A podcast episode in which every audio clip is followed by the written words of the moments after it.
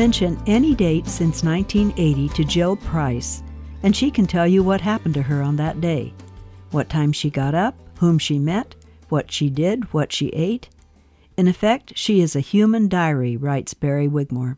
The problem is that she can also remember every stupid mistake she ever made, just as if it just now happened.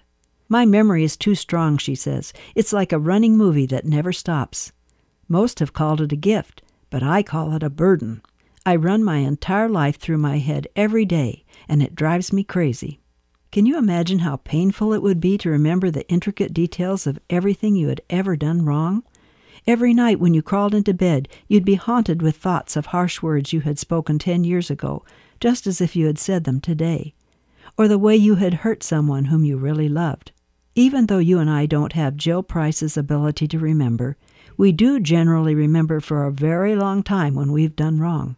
In contrast to us, God's memory works differently. The Bible tells us that when He forgives our sins, at that point He chooses to forget them completely. God says, I, even I, am He who blots out your transgressions and will remember your sins no more. He wipes our sins from His memory, never to be brought against us for all eternity. Are you living with a load of guilt because of what you've done in the past? Have you ever asked God to forgive you?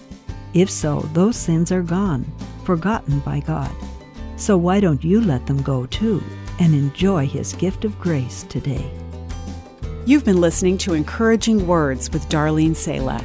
Visit guidelines.org for more.